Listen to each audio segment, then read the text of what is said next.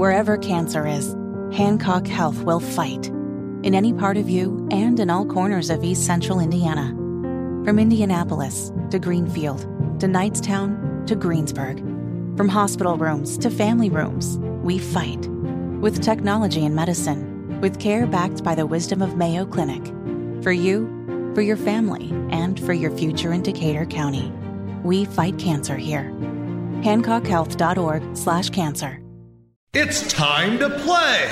Is it racist? Now, Nige, it's been a little while since Yes. we played this game, so for those who might not be familiar with the rules, here to explain is AOC. Is it racist? Is something racist? Yes or no? Hmm. Okay, I think we're all on the same page here. Okay, got it. Does your college alma mater mean you have privilege, and should it factor into whether or not you get a job? Because at the HR&A Advisors Company, they really feel that wherever you went to school could be a little bit racist, and they prefer not to know about it.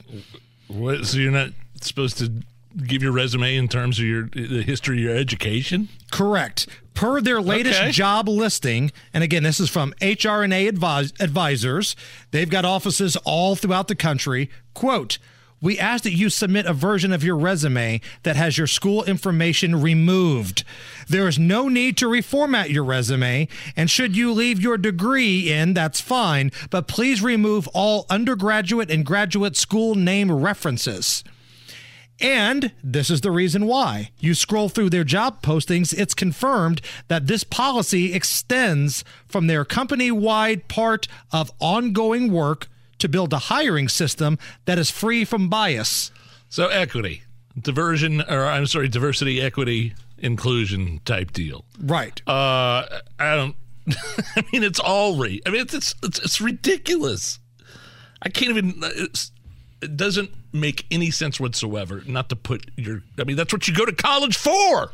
So let me see if I have this correct. Let's say I'm applying for job at HR&A and I put on there my resume without my college, I'm fine. But if I mention Ball State, I might as well be in the Klan. Oh yeah. Okay. Well, but I'm sure. I mean, the, the same goes for Harvard or Stanford or a, Yale or an Ivy League school. You can't. I mean, that's one of the reasons why people go to those schools is so they can put they can have the name of the school that they graduated from on their resume to get them a better job. Now, now all you have to do is put the degree. What if you went to a historically black college or university? Exactly. Uh, you're not allowed to put that on there? I think that's racist. We fight that with that. Oh, this whole thing is making my head spin. And you brought this up the other day. People who have been the victim of real racism and discrimination, they look at this stuff and they just shake their heads. It's like, Uh, What are you talking about? you have no idea what you're talking about. Got another equity thing for you here, just real quick. I don't know if you mentioned. Did we mention that Thomas Jefferson High School um, uh, for Science and Technology, Fairfax County, Virginia, top high school in the country, was failing to notify students for years that received the the National Merit Award based on their P uh, SAT scores. No. Uh, and they did this because they didn't want to hurt the other students' feelings. So these students, um, you know, three percent of the students take the SAT What? nationwide to get this get this award. And they were not informed for years, and now other schools have uh, done the same thing. So again, I'm trying to create a visual for our audience here. You've got student A who has done everything right and he's studied and he's got this award lined up that's going to help him financially and maybe open some doors for him down the road. The school did not let him know that he won that award Nope. because the guy that sells weed next to him might have his feelings hurt. Yep. I mean, that's it. You nailed it.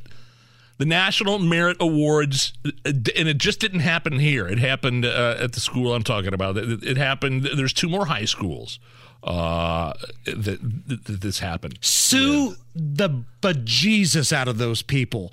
Get some lost awards and scholarships back because that's atrocious. We need to make everybody feel good. So to point out your excellence, to point out the great job that you did, that would that would hurt the feelings of some of the students who are morons. Right. The kid So- that's asleep over there that was playing with himself earlier, we don't want to hurt his feelings. So we're not going to give you this prestigious award that you've worked really hard for. Unbelievable. Uh, real quick, can I just share a really cool story that I thought happened over the weekend? Uh, it happened at Beech Grove High School.